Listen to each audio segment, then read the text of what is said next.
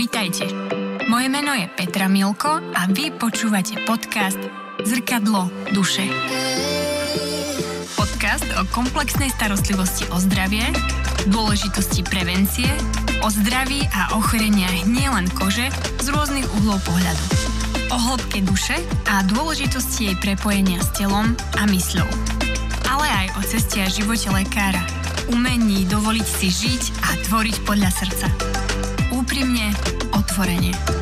Očami jednej zvedavej ženy, mami, kožnej lekárky a očami mojich inšpiratívnych hostí. Želám vám príjemné počúvanie. Dnes tu vítam Silviu Škultetty, alebo ako ju možno mnohí poznáte, Silviu z Mini Diamond Blog. Je to mama dvoch dcér, manželka, autorka knihy Organizovaná domácnosť a najnovšej knižky Natálka inhaluje, ale je to najmä blogerka a influencerka, ktorá roky bloguje, píše články, tvorí obsah na sociálne siete. A to je aj téma, kvôli ktorej som si Silviu do dnešného podcastu pozvala. Takže ďakujem ti, že si prijala pozvanie a vítaj v podcaste Zrkadlo duše. Ahoj Peti a ďakujem veľmi pekne za pozvanie, je mi veľkou cťou tu byť.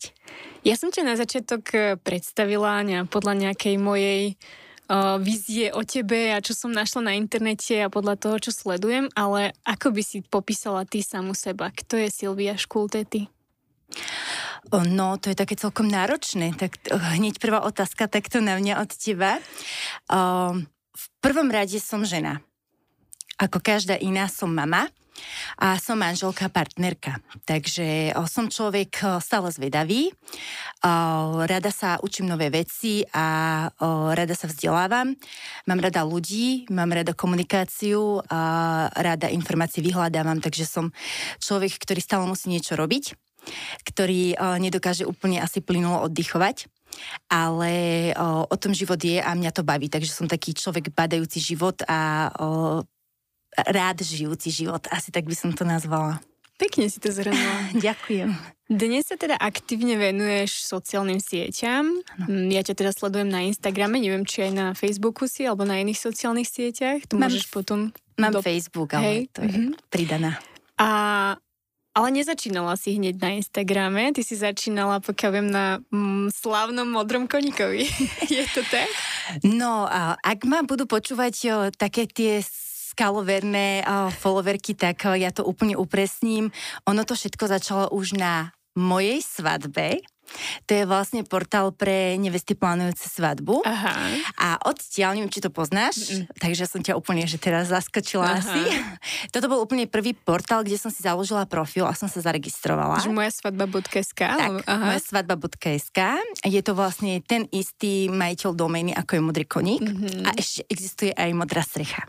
Keby si stávala doma. Okay. Takže ja som to tam nejako celé tak tým, že my sme začali plánovať teda vtedy ešte partnerom a priateľom, že sa zoberieme, tak som si založila tento profil na portáli Moja svadba a potom tak plynulo nejako som prešla na toho Modrého Koníka, lebo sa začala plánovať rodina a ešte medzi tým sme si povedali, že budeme stavať dom, takže som bola aj na Modrej streche a nejak som tam obsadila tieto tri portály a tam to všetko začalo. Tá Moja svadba a to plánovanie, to vyhľadávanie miesta svadby, obrázkov, ako majú byť šaty, hostia, celý ten proces, výber hudby a všetkého.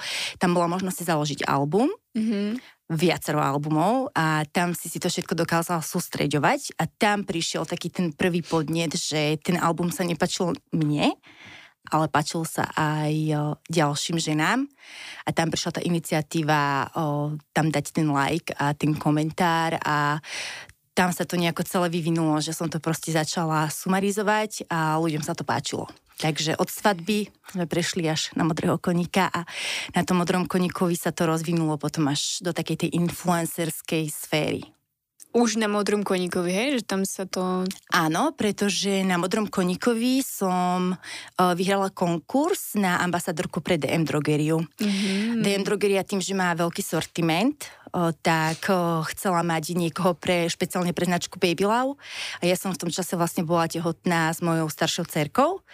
Tam to bolo také už na spadnutie, že už teda mám porodiť a pre nich som bola pravdepodobne, že skvelý adept na toto, na tú komunikáciu, tak boli nejaké pohovory a nakoniec ma vybrali, takže ja som začala robiť ambasádora, ale dá sa povedať, že aj influencera už na tom Modrom koníkovi pre takto, dá sa povedať, že dosť veľkú značku. A to bolo kedy? Ktorý rok? Alebo... pred už skoro 8 rokmi. Mm-hmm. Čiže tvoja cesta influencerky začala takto pred 8 rokmi. Áno, áno. Vďaka vlastne tvojmu osobnému životu, tvojmu vzťahu a tvojej rodine.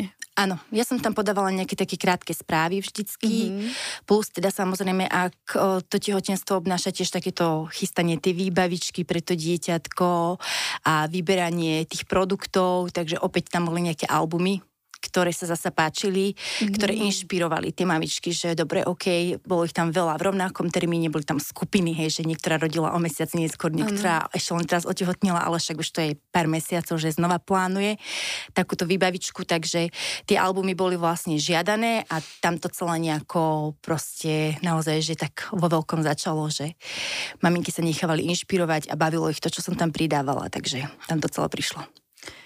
Ty si to teraz tak možno nazvala, že vlastne si svojim nejakým obsahom a príspevkami začala ľudí inšpirovať a ľudí to bavilo. A dá sa povedať, že o tom je influencerstvo a to vlastne znamená aj slovo influencer, že máš nejaký vplyv na ľudí. Možno niekto nevie, čo to znamená ten influencer a dnes naozaj je to... také povolania, alebo niekto to ani nevníma, alebo nechce vnímať ako povolanie a má to stále taký negatívny podtón a tá práca je možno stále nejak hanená, podceňovaná. Prečo si myslíš, že to stále takto je? Že to ľudia takto v podstate negatívne vnímajú? Pretože máme tendenciu vidieť veci dosť povrchne, a nie je v našich silách, si myslím, pri takomto pretlaku na sociálnych sieťach vidieť to pozadie, čo to všetko obnáša. Ale ono to nie je iba teraz. Myslím si, že to bolo aj v minulosti, bolo to v tých médiách, to myslím, že bolo vždy. Takisto aj rôzne relácie. Človek vidí 20-30 minútovú reláciu, ale nevidí, čo všetko za tým je. A kto všetko za tým stojí a koľko to obnáša času a úsilia. Takže vždycky bola televízia, dá sa povedať, že niečo povrchné, boli tam nejaké celebrity a proste ľudia to brali tak na oko pekné, ale už je potom málo ľudí, ktorí majú záujem vidieť trošku do tých väčších hlbín. A potom sú ľudia, ktorí si to odskúšajú, potom pochopia a potom sa vžijú a sú viac empatickí, lebo proste vedia, že naozaj je to náročné a že to obnáša veľa. Na druhej strane influencerstvo, ale myslím si, že to je akékoľvek iné povolanie. Niektorí ľudia ho robia dobre, robia ho srdcom, robia ho radi. Potom je ďalšia skupina ľudí, ktorí veľmi rýchlo prídu na to, že sa to dá urobiť možno jednoduchšie a dá sa z toho možno aj dobre zarobiť. Takže to robia povrchnejšie, nedokážu už potom reálne rozlišovať, čo sa má a čo sa nemá, čo je možno v súlade s nejakým etickým kodexom a čo nie je, čo je možno spravodlivé, čo je nespravodlivé a je aj množstvo takýchto ľudí na sociálnych sieťach a tam je naozaj právo povedať takým tým povrchným štýlom, že to sú ľahko zarobené peniaze a že proste tí ľudia si to nevážia a potrebujú sa napríklad iba ukazovať. Niekto sa influencerom stane prirodzene a niekto sa ním stane, lebo si možno povie, že ním chce byť, aj tak sa to dá. Takže sú rôzne druhy ľudí a sú rôzne druhy influencerov. Ja som to mala... Myslím, že úplne od malička v sebe. Ja som vždycky bola vodca, už od základnej školy, predseda triedy, proste stredná škola s dievčatami, menili sme si oblečenie, záležalo im na tom názore, proste vysoká škola, už na vysokej škole niekto proste sa učil a učil a učil a ja som sa učila, ale ešte popri tom som chodila a robila som za celú moju vysokú školu nábory študentov na stredných školách po celom Slovensku. Proste robila som tam influence, ani som o tom nevedela, lebo naozaj my sme ich nabádali na to, aby na tú školu išli, na tú našu vysokú školu, aby išli a rozprávali sme im o tom, aké je to super a proste čo všetko sa tam učíme a ako tá škola funguje. Takže so mnou to ide úplne prirodzene asi celý život. Ja som si nepovedala jedného pekného rána, že ja chcem byť influencerka, lebo chcem dostávať veci zadarmo, ako sa to vie povedať. Taká fráza. To nebol môj štýl. Mňa tak nejako ten životný smer ma tak sám doviedol k tomuto. Ja som si práve kvôli týmto dôvodom, ktoré si menovala, pozvala na túto tému práve teba, lebo je naozaj veľké množstvo rôznych typov influencerov, ale myslím si, že ty si naozaj jedna z mála, ktorá to robí veľmi poctivo, veľmi naozaj systematicky a dobre. A možno aj si myslím, že ty vieš o tom tak rozprávať, aby ľudia pochopili aj to zákulisie celej tejto práce, lebo prácou, keď to robí človek naozaj, tak toto naozaj prácou môžeme nazvať. Tak poďme do tých hlbín toho influencerstva. Koľko tebe denne zaberie vôbec ten Instagram? No aktuálne ja tomu už pridávam takých 6 hodín za deň, aj viac. Je to už dosť, pretože teraz som sa do toho tak naozaj aj ja zahlbila, že veľa, to nie je iba, že koľko ten Instagram, ale to celé okolo. Hej. Ako ak chceš vidieť samotný čas na Instagrame, tak ja som tam naozaj viac menej práve ten tvorca, takže to nahrávanie, to vymýšľanie textov a tá komunikácia je tiež dosť veľa času, je to niekoľko hodín denne, ale potom je tam ešte strašne veľa premenných a to je komunikácia s agentúrami, komunikácia s klientami. Ono to nie je iba o takej tej vzájomnej dohode, že dobre, tak dohodím sa na spolupráci, vy si vymyslíte príspevok a dajte ho tam vtedy a vtedy. Jasne. Je tam strašne dlhá tá komunikácia, dohadovanie, sú tam briefy, čo je teda po slovensky to nejaký zoznam tých požiadaviek, ako by mala tá kampaň vlastne vyzerať a prebiehať. Sú tam nejaké časy. Ešte predom, než sa možno dohodneme na nejaké spolupráci, tak ak to nie je už známa agentúra alebo známy klient, tak chcú vedieť o štatistiky, zásahy, takže my si neustále mailujeme, my komunikujeme. Niekedy mávam videohovory, niekedy mávam klasické hovory, že som na telefóne, ale ako dá sa povedať, že ja som na tom telefóne veľkú časť dňa, pretože všetka moja práca je v podstate ten mobil. Niekto sedí za počítačom celý deň, niekto sedí za volantom celý deň, napríklad šoféri, kamionov a podobne a ja som naozaj za tým telefónom. Ako aj našťastie, pretože dokážem to všetko spraviť z neho, čo je skvelé, ale potom to tak vyzerá, že som len na tom telefóne, takže je to taká dvojsečná zbraň, by som povedala. A máš už aj niekoho v nejakom svojom tíme, kto ti pomáha s tvorbou obsahu, so strihom videí napríklad, alebo s komunikáciou, alebo si všetko robíš sama? Zatiaľ sama. A je to vražedné, podľa mňa už úplne tempo.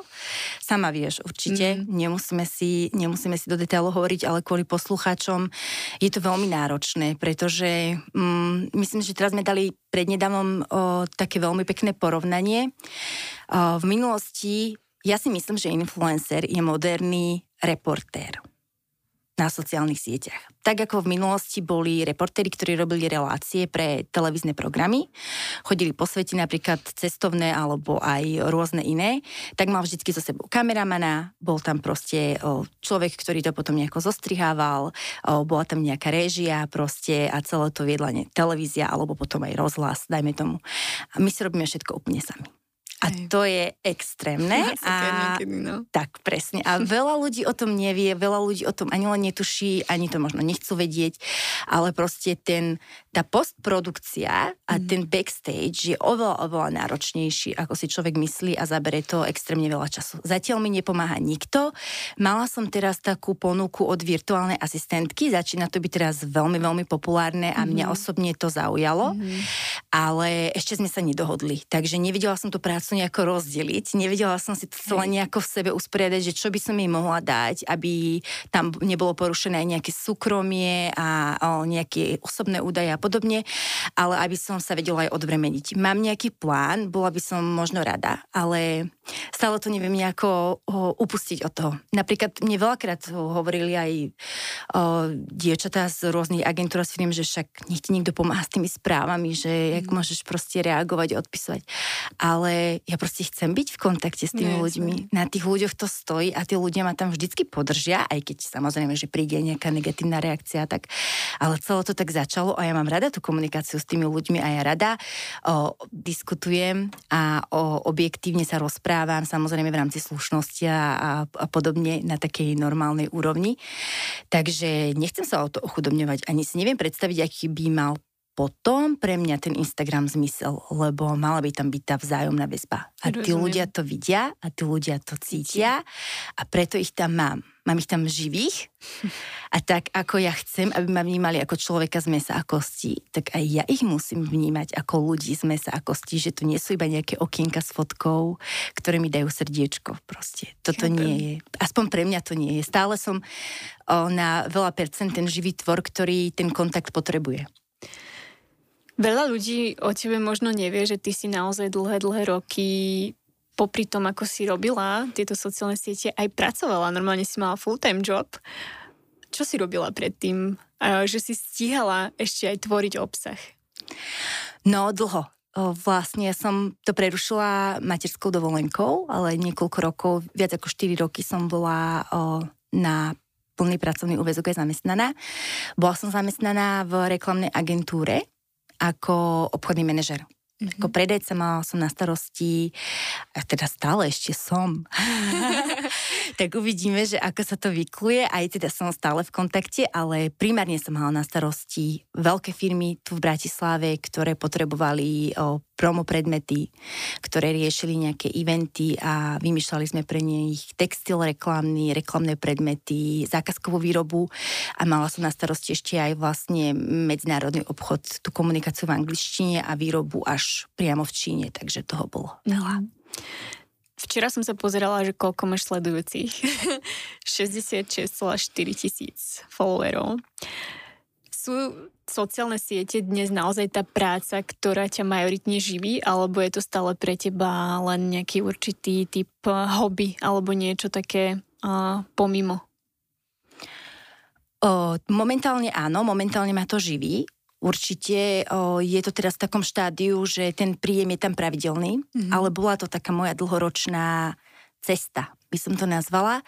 Nikdy som nechcela byť odkázaná od krátkodobých jednorazových spoluprác, na ktoré som musela čakať, aby si ma vybrali a jeden mesiac hop a druhý mesiac nič a podobne. Vždycky som chcela mať, a veľa ľudí mi hovorilo, že to je nemožné a ja som sa nedala. Chcela som mať z toho takú istotu. Ja som človek, ktorý potrebuje mať aj istý finančný príjem a bolo by to pre mňa veľké riziko ako živiteľa rodiny, lebo aj ja som, nie iba môj manžel, obidvaja sme. Takže potrebovala som mať nejaký fix a potom už keď prišli nejaké jednorazové spolupráce, tak to bola taká príjemná pridaná hodnota, pokiaľ som bola stotožnená s tým produktom alebo s tou spoluprácou. Takže ja som sa niekoľko rokov snažila vybudovať si u mojich zákazníkov alebo agentúr dobré meno a byť naozaj zodpovedná a byť takým tým človekom, ktorému sa nebudú bať dať dlhodobú spoluprácu na jednoročný kontrakt alebo naozaj dlhodobo.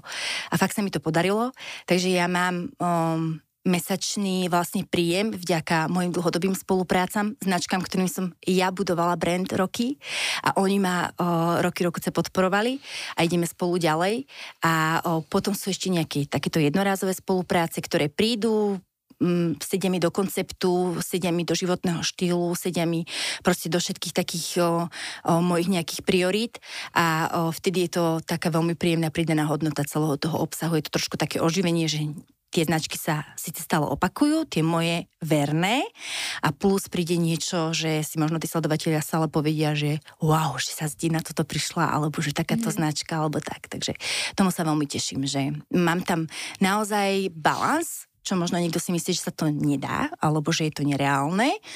Ono sa to dá, ale tak trvá to veľa síl, ale určite to ide. Takže momentálne je to pre mňa hlavný príjem, ale nie je to jediná práca, ktorú robím. Pomáham tvoriť content aj iným firmám, takže stále sa snažím ako keby tak balancovať a nepohltiť sa úplne iba tým mojim Instagramom a tou mojou prácou tam. Ty si hovorila, že si odjak živa taký prirodzený líder alebo prirodzený influencer a aj napriek tomu absolvovala si možno nejaké školenie alebo niečo, že ako robiť ten influencer marketing alebo vôbec ako poňať celé tie sociálne siete? Možno aj z tej právnej stránky veci? Ako robiť influencer marketing? Nie. A teda Nikdy som si to nevyhľadávala, že by som mala nejakú potrebu sa ísť dovzdelávať, aj keď je toho naozaj že veľa a je to super. Ale bola som hosťom pri workshope, kde sa rozprávalo o nastavení Instagramu a Facebooku pre firmy. Takže som bola v podstate ako za influencerov, ako sa to teda dá, ako sa to robí. A tým, že som tam musela byť celý čas, tak som to vypočula, takže som mala taký vlastne aj pre mňa nejaké také školenie veľmi prínosné, veľmi hodnotné. A iniciatíva z mojej strany bola právo a právne ako poňať vlastne túto prácu, pretože myslím si, že ešte dosť málo informácií na Slovensku o tom, ako by sa to malo a čo všetko musím robiť, aby som nemala žiadne záväzky voči štátu, voči poisťovňám a podobne, aby som vlastne spĺňala všetko ako podnikateľ a ako človek, ktorý proste naozaj podniká slušne a bez nejakých dlhov alebo proste bez nejakých bez nejakých úzadí, asi tak by som to nazvala. Takže to právne poradenstvo, to som si vyhľadala a dávala som si na to veľký dôraz. Takže tam to také bolo, že som chcela, ale ináč konkrétne, že influencer marketing, nie. Inak toto, čo hovoríš, je podľa mňa taká obrovská čierna diera Instagramu, že veľmi veľa aj mikroinfluencerov má rôzne spolupráce a v podstate je to založené len na tom, že im pošlú na účet niečo absolútne bez nejakých zmluv, bez nejakých dohôd, že toto je naozaj sféra, kde sa podľa mňa ešte naozaj dá veľa zlepšiť a potrebujeme sa naozaj veľa učiť ešte v tomto a šíriť o tom tiež nejakú osvetu, že naozaj toto treba aj nejak právne mať podchytené, lebo je to úplne podľa mňa... Veľmi súhlasím s tebou, úplne absolútne, pretože mne naozaj nikto neporadil, keď som začínala a už je to niekoľko rokov dozadu, takže... A človek ani nevie, akože, ako je to správne, vieš, že vlastne...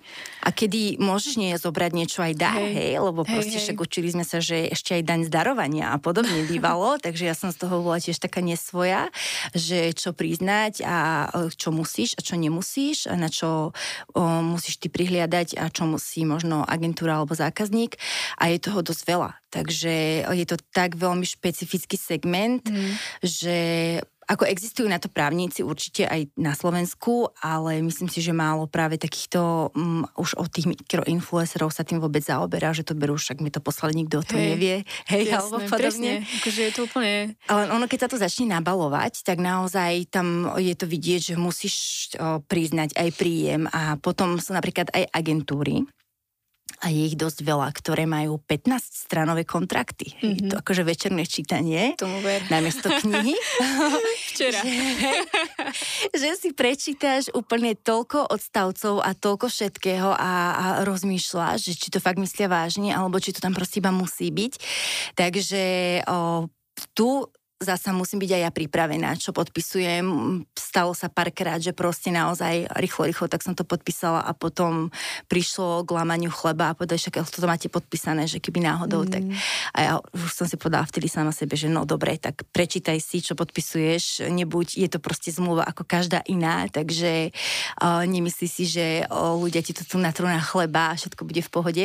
Takže áno, po tejto stránke je to niečo neprebádané a myslím si, že by sa malo o tom rozprávať viacej.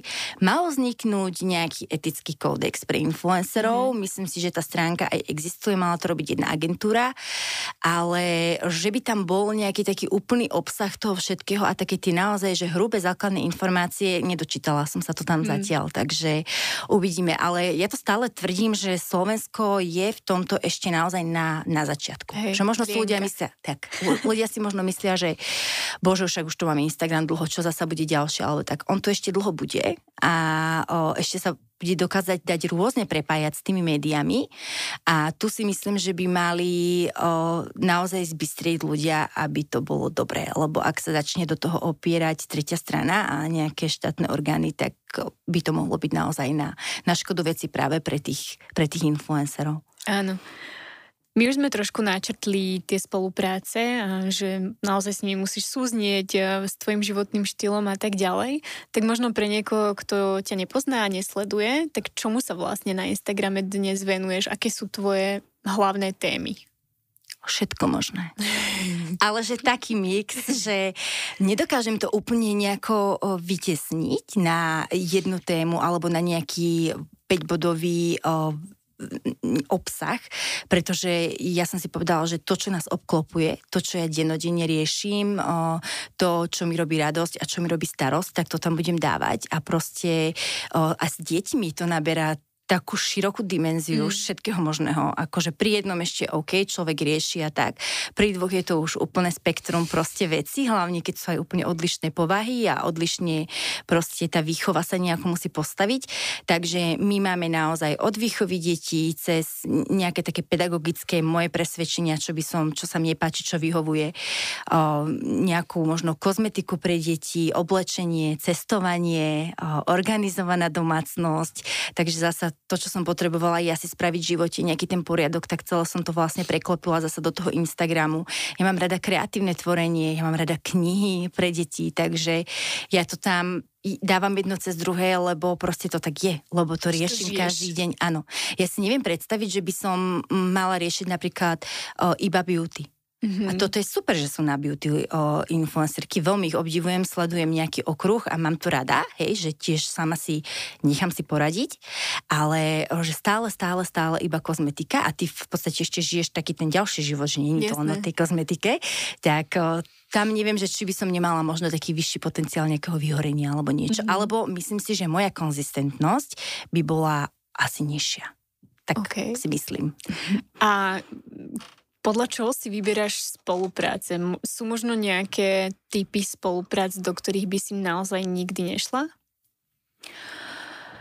No, ja si ich vyberám strašne dôsledne.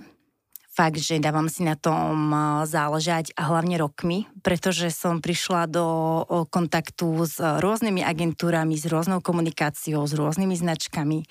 Veľakrát išlo iba o pretlak nejakého produktu, veľakrát išlo iba o masovú reklamu, masovú komunikáciu proste, kde ich naozaj nezaujímal koncový zákazník ani nič podobné. Veľakrát išlo o doslova preplácanie sa v tom, kto čo odpromuje, čo nie sú moje úplne nejaké také priority. Takže vždycky si dám záležať na tom, či značku poznám, či som ju niekedy zaevidovala, ako vedie komunikáciu, kto ju komunikuje na Instagrame. To znamená, že aj moji influencerskí kolegovia, ktorí ju tam vlastne majú.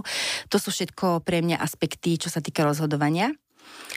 A čo sa týka značiek, ktoré by som nikdy, tak si sa pýtala, že nikdy nehovor nikdy. To je tiež taká vec, že ono sa to ťažko povie, pretože tie priority sa ti menia každý deň, život sa ti mení, takže to možno, čo teraz neriešim, možno budem riešiť o 2 roky a možno to vtedy bude pre mňa zaujímavé, teraz nie je, takže nebudem hovoriť nikdy, ale tým, že ten môj profil eviduje už aj tá staršia dcerka, ona vie, že proste dávame ten obsah a že sa fotíme na ten Instagram a sledujú ma mamičky jej spolužiakov a učiteľka v škole a podobne, čo je naozaj si myslím si, že dosť veľký, ako tak podvedome to viem a vždycky na to myslím a vnímam. To znamená, že u mňa by si nenašla napríklad sexuálne pomôcky. Ťažko by som jej to vysvetľovala, aj keď proti tomu nič nemám, ale asi by to šlo proti nejakým takým mojim, že ona vie, že tam je ten účet, asi pozerá veľakrát tie fotky a vie to vysvetľovať, takže toto asi nie naozaj, že nabadanie ľudí na fajčenie a pitie alkoholu. Hej. Ja som tiež proste mala obdobia, ale určite by som to nedávala ako niečo, čo má byť promované. Asi mi to nepríde úplne OK na nejakú moju úroveň a to, že naozaj, že tie mamičky a tak, pretože to je také balansovanie na tenkom ľade. A určite možno politika. Nemám rada miešanie sa politiky do takýchto vecí. Každý máme svoj názor, takže tam ja nechcem nikoho presviečať. Je tam viacero toho, čo by som asi povedala, že nie. Že proste nechcem, ani to nepotrebujem, ani sama by som to nevyhľadávala, tieto témy a už vôbec nie, že mi za to asi niekto zaplatí, takže... Čiže dá sa povedať, že cítiš takú zodpovednosť za to, aký máš vlastne vplyv na toľké množstvo a tisíce ľudí a naozaj si dávaš záležať na tom, čo tam dávaš a možno sa niekedy aj autocenzuruješ, dá sa to tak povedať?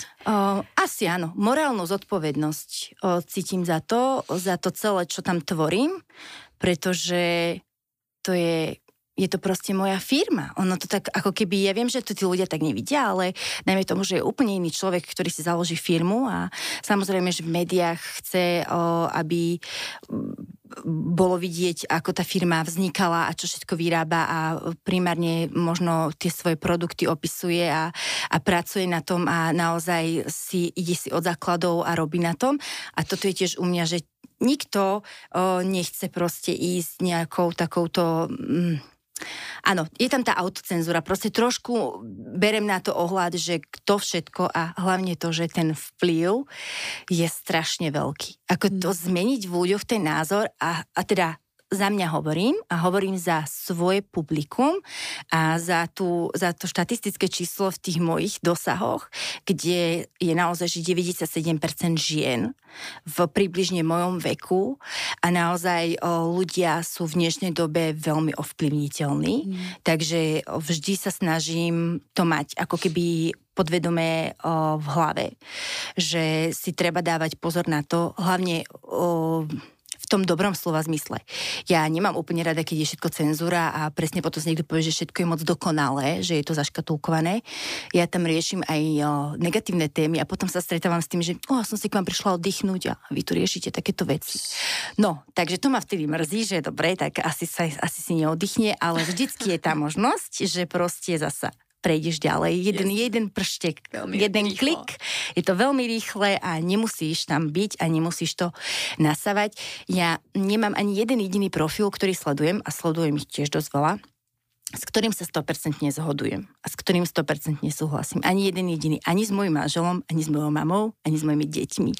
Pretože každý sme úplne jedinečný a každý máme svoje hodnoty, svoje priority, máme to nastavené, takže ja proste toto na jednej strane uvedomujem si, že musím niesť takú nejakú morálnu zodpovednosť za všetko, čo tam dávam. A ten dosah a tie moje názory dosť ovplyvňujú to moje publikum. Neviem, ako je to inde, ale u mňa je to akože také, myslím si, že zásadné. A ako vnímaš profily alebo influencerov, ktorí propagujú naozaj jedno cez druhé? Akože úplný teleshopping by sa to dalo nazvať? Ja stále pevne verím, že to robia najlepšie, ako vedia. To znamená, že osobne sa snažím myslieť tak, že to nevedia robiť inak, alebo možno nechcú.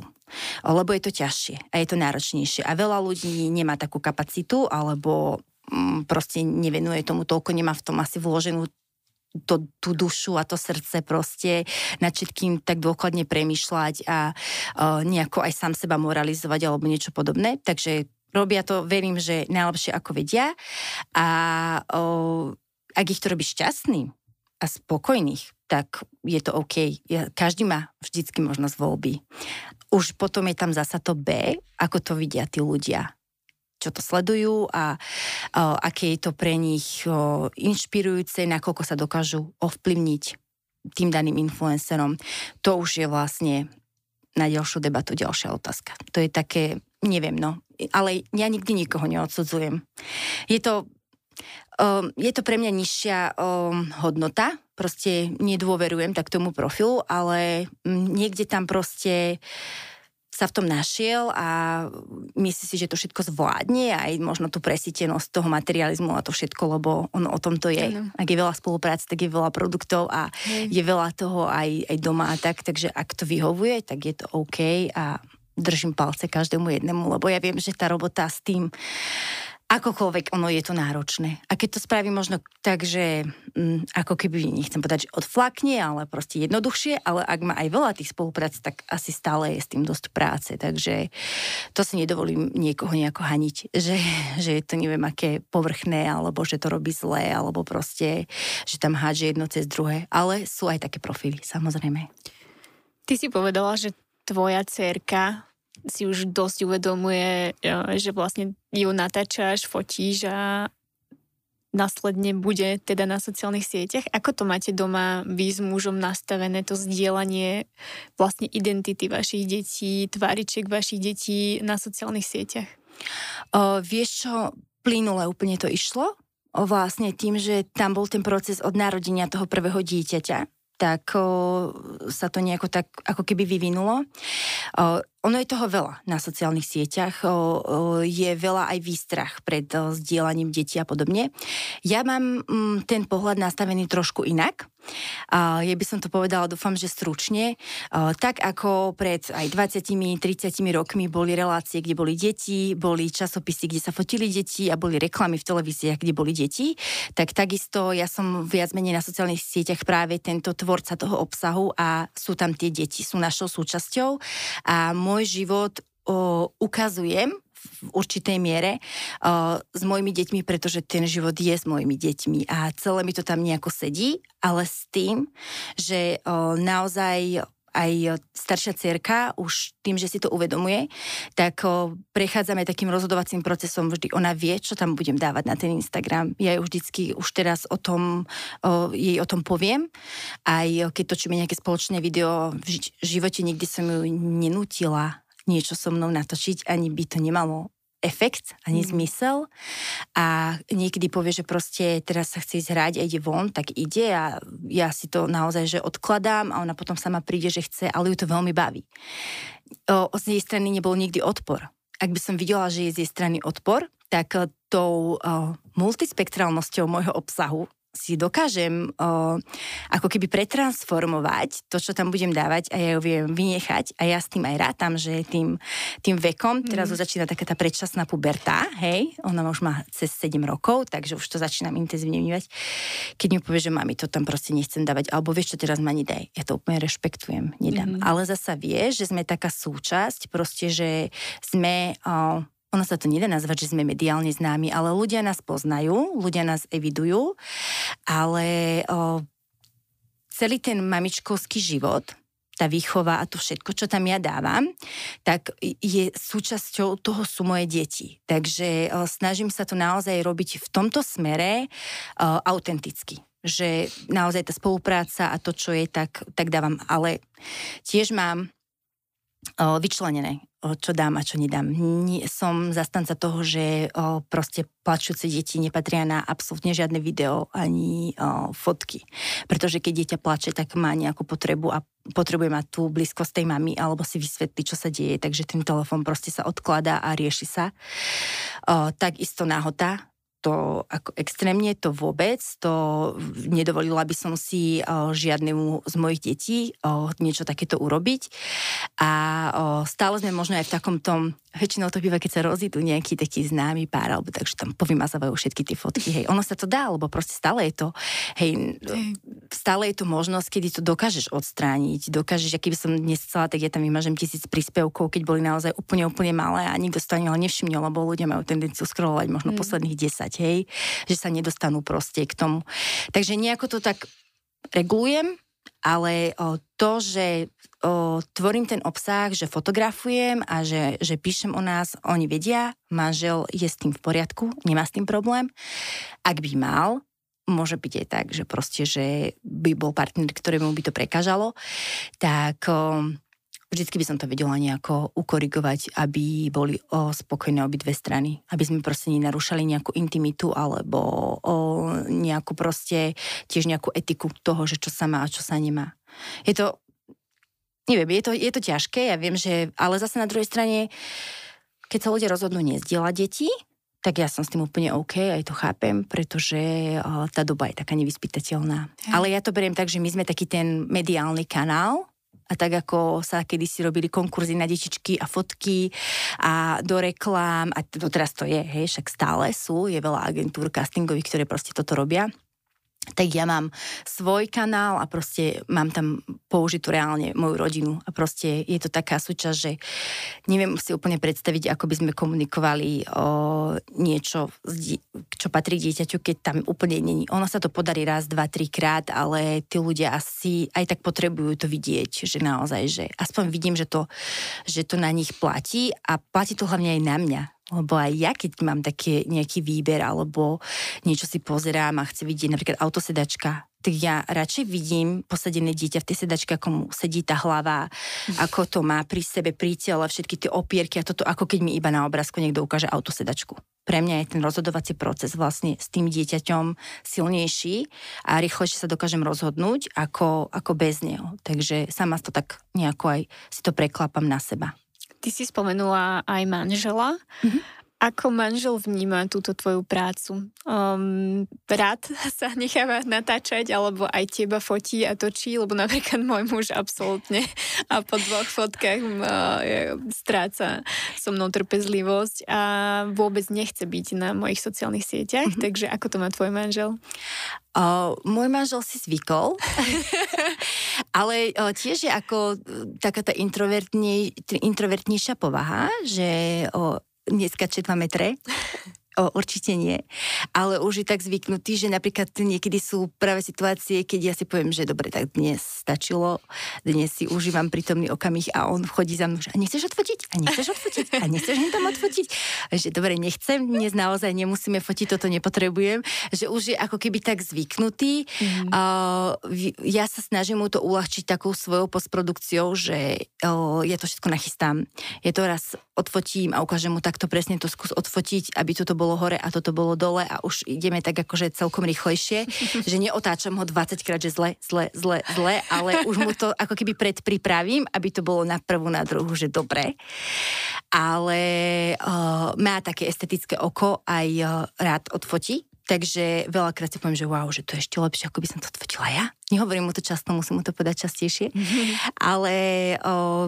Dobre, aj keď máme nejaké videá, tak on sa nerád úplne sám seba vidí na videách a hlavne on nemá rád svoj hlas, to teraz bonznem na ňo. Tu inak veľa ľudí. Nerád sa počuje a ja som si na to zvykla tou prácou tiež. Ja to isté. Ja keď som natáčala prvý podcast a potom som si ho musela vypočuť, tak to bolo fakt veľmi zvláštne. Ale je to o zvyku. Asi a ty máš všetko. Super hlas. No vidíš, a ja som si myslela, že si neviem ako 10-ročné dievča. Nie, ty máš úplne taký príjemný naozaj, že dobre sa rozpráva, takže to pokračuje to určite. No, vidíš, ale on je taký veľmi kritik, akože aj na seba úplne, to neviem, nejako majú dané, aj doma.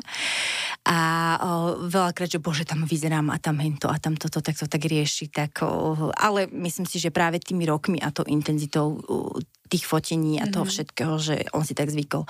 Ale stále sú niekedy povie, že bože nie. Jasné. Nerob mi to. A čo ty?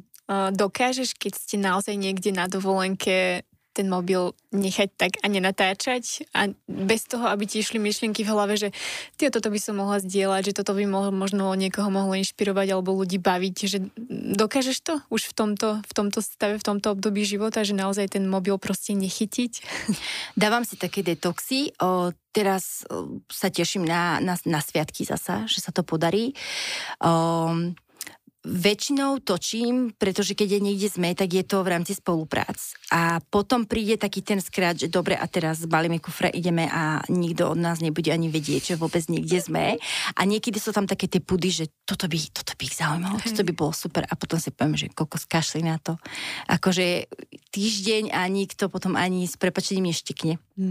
Tak si vtedy poviem, že užívaj si prítomný okamih a odfoť si to do hlavy. Strašne mám rada, keď sa mi vybije telefon a viem, že mám tam nabíjačku aj na magnét, aj takú powerbanku, ale proste sa mi vybil a sú momenty, kedy si poviem, že proste netreba a osobne si myslím, že tento rok toho bolo menej, že by som potrebovala viac, ale stále si to dávam ako také predsavzatia a pracujem na tom, že hlavne také naše výlety s našimi najbližšími kamarátmi, tak tam som taká pripravená, že nejdem a potom presne príde ďalšia a však si sa nás odfotí a si sa mohla by si nás odfotiť, lebo ty tak dobre fotíš a ty to vieš tak pekne odfotiť, tak potom sú zase tí kamaráti takí a tam sa nedá povedať, nie, mne to nevadí, takže proste zoberiem ten telefón a odfotím ich, tak je to také, že ľudia si ma už proste s tým spájajú, ale na druhej strane je pravda, že ja dokážem urobiť veľmi rýchlo tie zábery. Či už máš skill. Úplne, ako fakt, že... Nekonečne veľakrát sa mi stáva, že ja potom spravím nejaké video alebo fotky z nejakej akcie a ľudia mi mi hovoria, že to si kedy spravila. Ja tam sedela vedľa mňa, ako si to urobila. Proste nevedia, netušia ani len. Naozaj také backstageové zábery alebo proste, že rýchlo ja si ten telefon zdvihnem a to sú 2-3 sekundy a dávam ho späť a bavíme sa ďalej a fakt vždycky je taký tá spätná väzba, že to kedy. A ja už to mám tak nacvičené proste, že v pohode.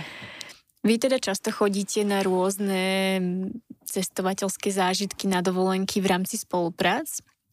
Som si istá, že ti chodia reakcie aj typu, že chodíte na dovolenky zadarmo a podobne. Ako sa vyrovnávaš alebo ako reaguješ na takéto, dajme tomu, hejterské komentáre od ľudí? Úplne v pohode. Ale rokmi. Ja som si to ešte hlave upratala celé a to je strašne dôležité, lebo ja viem, ako to je. Vieš? Ja viem, čo ma to stojí. A ja viem, že to není zadarmo v tých úvodzovkách a viem, koľko to stojí námahy a úsilia a nikdy si tam neoddychnem. Úplne proste nedá sa 100% vypnúť, pretože človek stále rozmýšľa a stále proste hľadá, čo by bolo pútavé a zaujímavé. Takže tieto komentáre už naozaj, že rokmi vo mne nerobia nič. Ako empaticky sa zamyslím, že prečo má niekto také nutkanie to napísať, ale asi už to bečko tam aj poznám za tým, že prečo to robí ten človek. A jeden také životné motto mi vždycky rezonuje v hlave. Šťastný človek nikdy nebude robiť zle a nebude ani osočovať, ani hejtovať. To je také veľmi teraz moderné. Ani nenávisne proste na teba pozerať alebo rozprávať. Robia to ľudia iba, ktorí majú nejaký problém a ktorí sami nie sú šťastní. Takže tam nejako ma to tam vždycky taká kontrolka mi zasvietí a už za toľko rokov som sa úplne, že ani nie, že mi narastla hrošia koža, to nie, ale naozaj som sa obrnila a dovolím si povedať, že už to mám tak vyrovnané a usporiadané hlavne vo svojej hlave, že nerobí mi to nič. Úplne súhlasím s tým, že naozaj spokojný a šťastný človek vôbec nemá potrebu toto riešiť. Čo si myslíš, že odlišuje naozaj úspešného, perfektného influencera, s ktorým chcú značky spolupracovať, od možno nejakého priemerného, nazvime to tak? Že čo je tou ingredienciou? Neviem, že či je to nejaký špeciálny návod, a myslím si, že neexistuje, ale veľmi dôležitá je konzistentnosť. Čo je u väčšiny mladých ľudí, hlavne teda väčšina mladých ľudí chcú byť influencermi a väčšinou to začína v takomto mladšom veku. Je to ťažké byť konzistentný a je to náročné opäť časovo, takže agentúry alebo značky, ktoré naozaj aj veľké značky, ktoré chcú spolupracovať samé, majú hlavný cieľ mať niekoho dlhodobo, niekoho stáleho, komu môžu veriť, v kom vidia, že sa sám vidí v tej značke, že to celé spolu proste hrá a že ten človek je férový hráč, pretože dať fotku a nečakať od toho nič, že nemusieť ani odpovedať na otázky, ani nekomentovať, ani nerobiť akúkoľvek interakciu, to nevyhľadávajú dlhodobo značky. Samotná značka si roky buduje brand, povedomie kdekoľvek a stojí to strašne veľa peňazí a určite nemajú v úmysle dať to niekomu, kto to naozaj po pár mesiacoch proste pokazí. Takže vidieť na influencerovi ten vzťah s tým publikom, oni si čítajú tie komentáre. Ja viem, že veľa ľudí na to nemá čas si to vôbec všetky prečítať, alebo veľa ľudí ani nemá komentáre, pretože keď okomentuješ raz, alebo 2, 3-krát, 4-krát a potom už nevidíš absolútne tú spätnú väzbu, tak aj teba to prestane baviť. Takže tá konzistentnosť aj s tým publikom a naozaj takéto žiadne extrémne kauzy neriešiť a doslova proste nepretrčať sám seba a ísť presne takým tým morálnym kodexom a tým etickým kodexom a tým všetkým, to sú veľmi dôležité aspekty vo výbere toho influencera. Není to iba o peknom profile, o nejakom feede, že musíš mať všetko nafotené alebo všetko musí byť od fotografa alebo od top kameramana alebo niečo podobné. Oni potrebujú vidieť takú tú človečinu. By som to nazvala človečinu, vidieť ale, že je tam konzistentne pridávaný obsah, naozaj, že komunikácia aj s publikom a toto sú všetko rôzne premenné, ktoré potom presvedčia tú značku o tom, aby oslovili toho influencera a potom si myslím, že sa im to iba osvedčí a idú si spolu ďalej. A ja si osobne myslím, že najlepšie, čo sa môže influencerovi stať, je mať dlhodobú spoluprácu, pretože je to veľmi dôležité. Nikdy nikto vo mne nevytvoril presvedčenie o tom, že je niečo dobré na základe jednorazovej spolupráce. Nikdy. Neviem, pretože je to veľmi krátkodobá vec a z vlastnej skúsenosti viem, že proste samotný produkt musíš dlhodobo používať. Alebo proste samotnú značku, že to nie je iba o niečom, že vyskúšam to teraz na 2 týždne a ja vám o tom poviem. To je taký dlhodobý proces. Takže ten taký konzistentný obsah a tá značka aj dávať takú dlhodobú možnosť tomu influencerovi vyskúšať tie produkty, viac o tom povedať, proste niekoľko tých kampaní si tým prejsť a ak sa má influencer možnosť dostať do spoločnosti a vidieť a komunikovať tam s marketingom a s ľuďmi, tak to je úplne že niečo skvelé. A to si myslím, že napríklad čo sa týka nejakých mikroinfluencerov, málo je takých ešte možností, že tam to ešte stále aj oni vnímajú tak povrchne, že však zaplatia mi, dám tam nejaký, pošlo mi nejaký produkt alebo za barter, nedaj Bože, takže sa to teda vymení a niečo im tam odkomunikujem a tam naša komunikácia končí. To je povrchné. Ale to je krátkodobé veľmi a nemyslím si, že ani jednej, ani druhej strane, že by to dávalo nejaký hlbší význam. Myslíš si, že influencerom by mohol byť každý? Lebo ľudia majú často pocit, že čo je na tom, ako dúfam, že už sme to objasnili, že to nie je len tak, ale stále je naozaj veľká väčšina ľudí, ktorá si myslí, že však len odfotím niečo pekné na Instagram a že čo je na tom ťažké. Nemôže byť každý influencer, to sa nedá. Ja si myslím, že v histórii ľudstva bolo milión influencerov, ani sme o nich nevedeli. Potom boli influenceri, o ktorých sa naši deti učia v dejepise. A nevedia, že proste, že to je nejaký influencer. Ľudia, ktorí majú schopnosť ovplyvniť názory iných, tak majú tú schopnosť. Ale nie každý tú schopnosť má. Takže môžeš to skúsiť, ale potom si myslím, že je opäť vysoká pravdepodobnosť vyhorenia toho človeka, alebo je vysoká pravdepodobnosť, že mu to proste tí ľudia nebudú veriť, lebo bez ohľadu na sociálne siete pre mňa je vždy veľmi dôležité to, čo z človeka vyžaruje to pekné znútra, aj to pekné zvonku a celý taký ten komplex toho všetkého a pre mňa sa stáva človek dôveryhodným, keď ho poznám, keď viem o ňom nejaké veci, nemusím o ňom vedieť všetko. Nikdy nepotrebujem ísť do detailov a do nejakých, do intimnosti alebo niečoho, ale potrebujem sa s tým človekom viackrát rozprávať, potrebujem, aby mi ukázal, ako reaguje v nejakých situáciách, potrebujem proste s ním zažiť.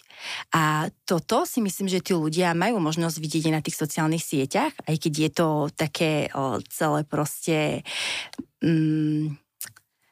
nazvala by som to ako, nevieme teraz úplne sa vyjadriť, ale nie, že umelé, ale proste také vidia to s obrázkou, také presne, Peti, ďakujem, virtuálne, ale ono sa to dá. A myslím si, že veľa ľudí sa s tým naozaj dokáže stotožniť a je to pre nich dôležitý aspekt pri rozhodovaní. Mm-hmm. Toto proste, že či ten influencer naozaj, či to z neho ide a ako to robí a prirodzenie a tak a či sa mu to páči celé a či sa stotožňuje možno aj s tým, ako žije a tá rodina, to, čo tam ukazuje, že to je také asi. Čo ťa na tom najviac na celom baví? Čo ti to dáva? To je taká tiež otázka. Taký dobrý pocit zadozučinenia pre strašne veľa žien na Slovensku, že proste oni si to, keď mi napíšu, že nie je to mastenie ega, lebo veľakrát mi povedali, že si mastím ego, ale proste taký ten pocit, že ja, že proste tu doma si sedím, kde si v Trenčine, že dokážem naozaj nejakej mamine na úplne druhej strane republiky pomôcť tým, že ona si nevie proste vybrať školskú tašku pre dieťa, lebo nemá rada tieto vyhľadávačky, nevie proste, čo sa týka možno hmotnosti a tak. A ja tým, že s tým pracujem a že ma to baví, tak je to mám úplne, že rýchlo, že dokážem jej proste pomôcť a ona mi potom napíše, že bože, toľko s nimi ušetrili boli času, že ja som to proste vybrala a som naozaj spokojná a taška slúži a ďakujem veľmi pekne. A to teraz nedávno jednu takú peknú vetu som sa o sebe dozvedela, že ja som vlastne skrátka. Ja som skrátka a je to tak a je to úplne, že po 8 rokoch mojej práce mi toto niekto tak akože úplne, že stručne povedal. Ja som skrátka pre množstvo maminiek, ktoré naozaj na to nemajú čas, nechcú to riešiť. Pre mňa je zmysel života aj Instagram, proste ma to baví a mám to rada, ale pre množstvo ľudí a množstvo žien nie je. Ale potrebujú riešiť základné veci, základné témy, proste základnú výbavu pre deti, pre seba a ja im spravím tú skratku od toho vyhľadávania a riešenia a čítania a nákupovania a chodenia po obchodoch proste, takže aj niektorí manželia ma majú radi, že neťahajú ich manželky do obchodov, ale že to proste kúpia online a že to majú vybavené, takže to uvedomenie sa, že naozaj tam ten zásah je a je reálny a je silný a dokážem ľuďom zľahčiť to bytie proste a to veľakrát to rodičovstvo, ktoré vie byť extrémne náročné, úplne, že extrémne, že im dokážem aspoň skrátiť ten čas alebo pomôcť, alebo možno odľahčiť niečo, alebo sa zasmiať, alebo im ukázať, že sa dá aj možno inak fungovať, možno inak proste vyberať veci, alebo že sa dá aj cestovať a podobne. Tak pre mňa je to je to, čo ma najviac baví. A stále je to proste tá interakcia s tým publikom, lebo keby toto neviem, tak by ma to tak nebavilo proste, iba stále, že aha, pozrite sa, čo máme, pozrite sa, kde sme, pozrite sa. Nebavilo by ma to proste. Toto je také, že asma, vidíš, že úplne kvitnem, ale fakt akože toto mám veľmi rada. A čo ťa naopak nebaví? Čo ma nebaví? Nebaví ma to, že je s tým toľko prác. Lebo tá postprodukcia je naozaj, je to strašne veľa času a... Možno s týmto by ti niekto vedel pomôcť, že strih videí a takéto, že len dodáš materiál a povieš mu predstavu. Hej, že možno toto a mám teraz takého jedného chalana, ktorý mi pomáha s videami, že mi robí, keď sú naozaj žité spolupráce, že sa jej značka vyžiada, alebo má to mať nejakú vyššiu úroveň, že to nemá byť točené iba na mobil, alebo niečo podobné, tak pomáha mi a tiež mi to zľahčí veľmi, ale aj potom tá komunikácia, toto všetko, no je s tým veľa práce. A keby som upustila, tak potom zasa to ide všetko na úkor niečoho. Tak je to také, že... A veľakrát ma nebaví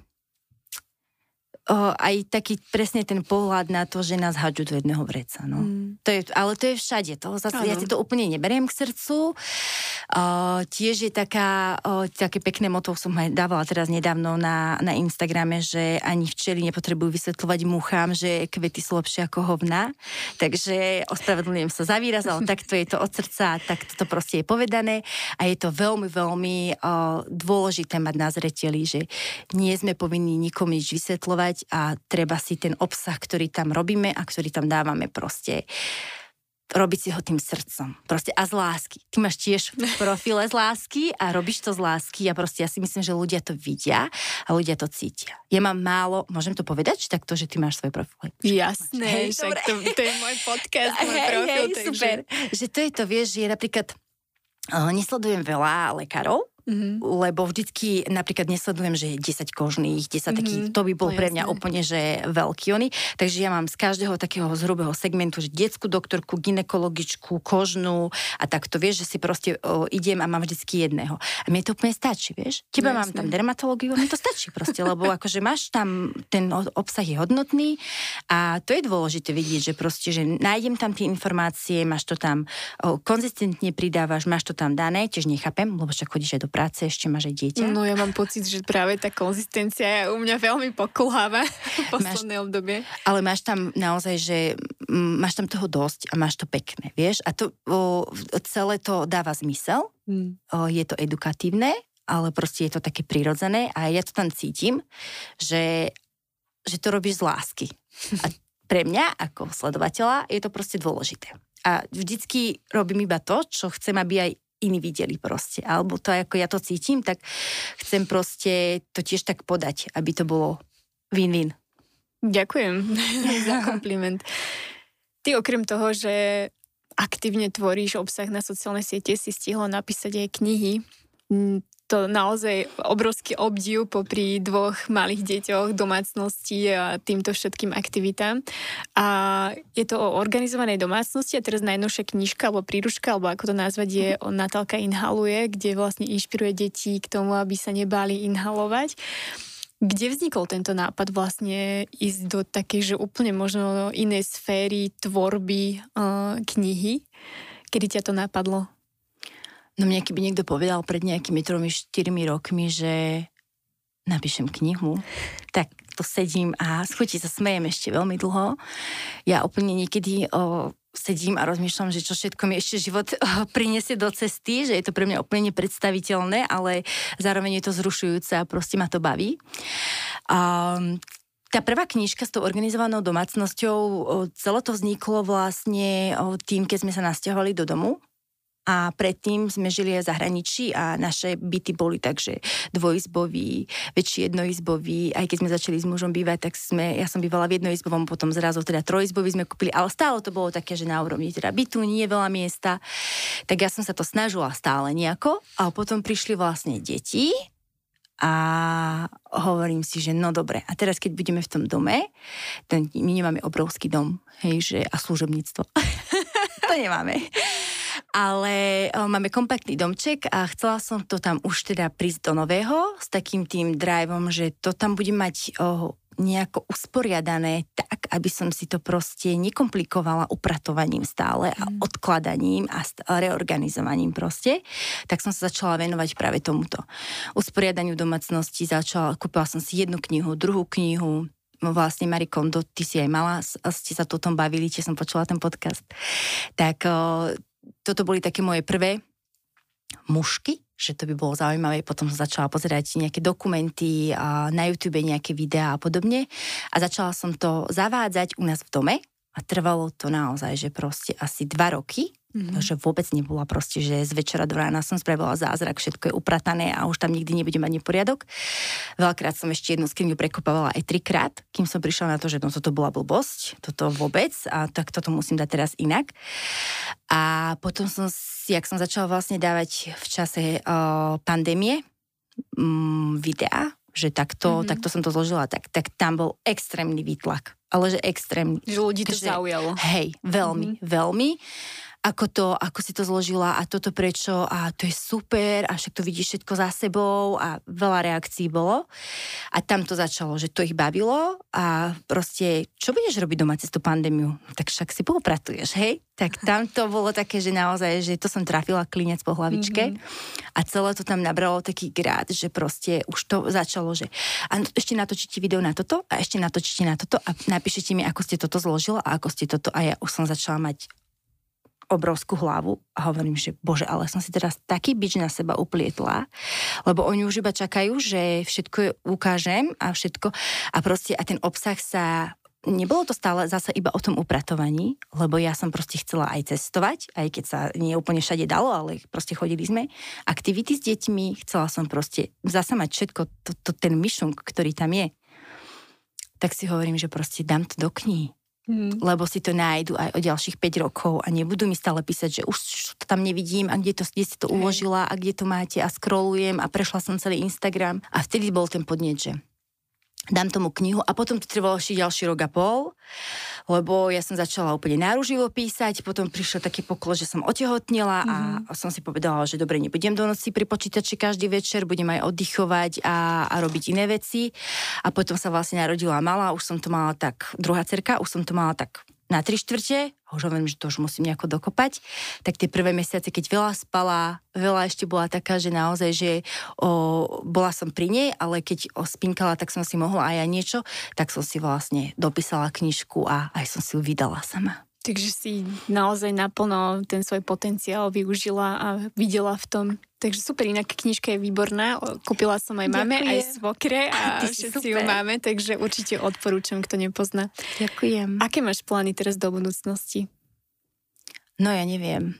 Uvidíš, čo život prinesie. To je presne to, čo som ti teraz vravela, že ja úplne žasnem že kde sa dokážem za nejaké krátke obdobie dostať a čo všetko mi život prinesie do cesty, a nechávam to plynúť proste tak, ako som pracovne prechádzala od ekonomiky cez účtovníctvo a rôzne krajiny a potom sme sa vrátili späť a zostala som v reklamke a teraz mám proste marketing, čo sa týka teda toho Instagramu, tak ja si absolútne ani len nedovolím povedať, že kde ja budem na budúci rok, lebo môžem byť stále na tom istom mieste a môžem byť zasa úplne niekde inde.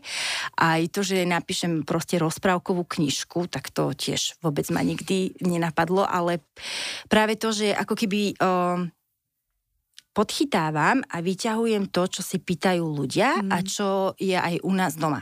To s tou druhou knižkou bolo tak, že dcerka, že mami, ja chcem knižku. Ona sama, hej. A to bolo tak, hej, tak akože v rámci srandy, lebo ona to celé veľmi prežívala s tou knihou, ktorú som vydala, a vlastne ten krst tej knihy a ten predaj a proste tie haldy tých paliec s tými knihami a to balenie a to. A pre ňu to bolo také, že wow. A ona stala, že ja by som niekedy chcela takú nejakú knižku svoju a tak. No a veľakrát, keď nás ľudia stretli osobne, sa stalo, že si k nej, sa k nej postavili a začali sa jej prihovárať. A vždy to bolo väčšinou tak, že ani netuší, že ako pomohla ich deťom, že im ukázala na tom videu, ako inhaluje a že si ho stále púšťajú.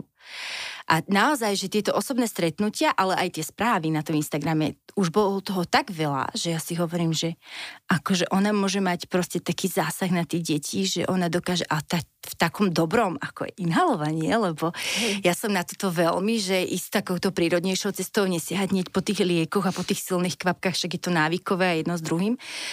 Takže ja som bola taká pyšná, hovorím si, že bože, že to je úplne super, že ona dokáže proste takto ovplyvniť, lebo väčšinou také tie detské hviezdy sú dospelí ľudia, hej? Spievankovo, Fíha Tralala, to sú všetko dospelí muži, ženy, ktorí sú iba poobliekaní, aby tí deti proste upútali. Ale ona proste sama o sebe ako nejaká postava dokáže tí deti iba tým, že je a že niečo spraví, tak ich dokáže ovplyvniť. Takže tiež mám doma malú influencerku.